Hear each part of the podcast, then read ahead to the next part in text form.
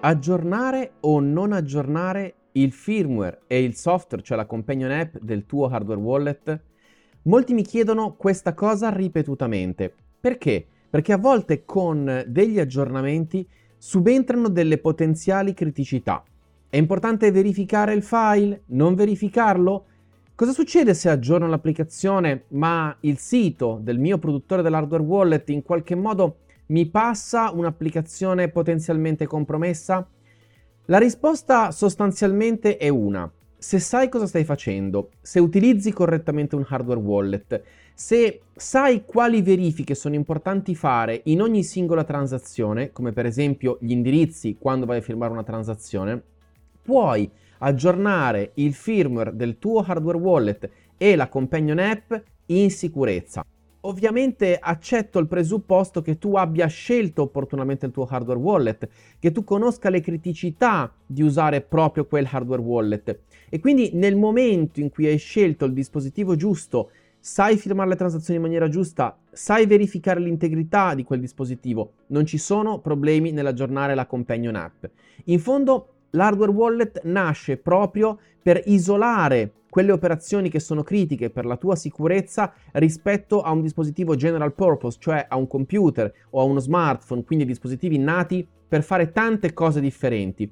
Quindi non è un problema se viene aggiornato il firmware perché quel dispositivo è fatto apposta ed è lì e ha le caratteristiche che servono per poter isolare le operazioni critiche. È vero che nel momento in cui viene aggiornato un firmware è possibile potenzialmente anche all'interno dei confini del modello di sicurezza scelto da quel dispositivo che la casa produttrice decida di implementare una nuova funzionalità e quindi magari di creare delle criticità. Ma non cambia nulla, esattamente come è stato per leggere, ad esempio. Non cambia nulla se tu sai a priori quali sono le criticità, qual è il modello di sicurezza e quindi perché hai scelto proprio quel hardware wallet.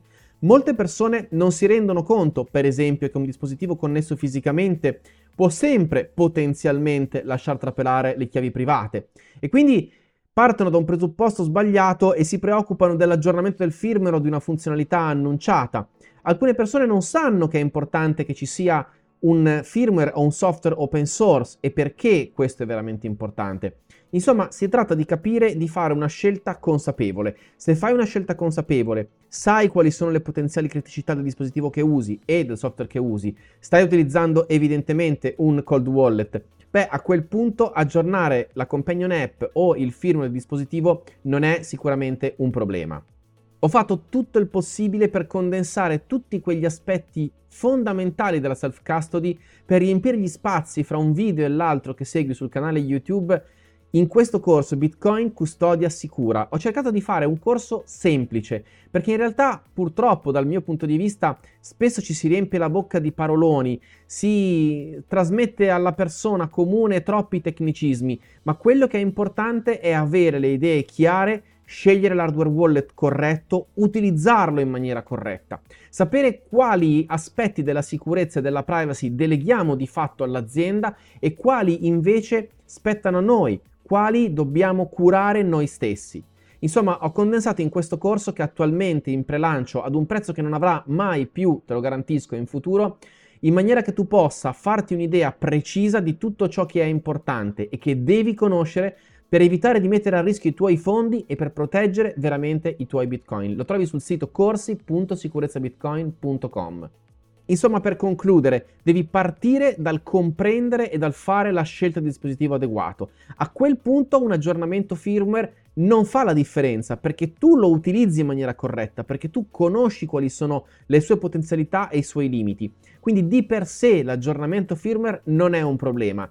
In alcuni casi, soprattutto se usi altcoin o shitcoin, così come le vogliamo chiamare, beh, allora magari ci vogliono delle attenzioni in più. Ma se parliamo di Bitcoin, essere aggiornati è importante, conoscere le criticità di un dispositivo è importante, scegliere un dispositivo è soprattutto molto importante, capire se vogliamo andare verso una scelta air gap oppure, ti lascio il video qua sopra per capire meglio di cosa sto parlando, oppure vogliamo Privilegiare la semplicità d'uso è importante, ma a quel punto puoi dormire sonni tranquilli. Se qualcosa di importante cambia, comunque non c'è nessun fattore di urgenza per intervenire velocemente.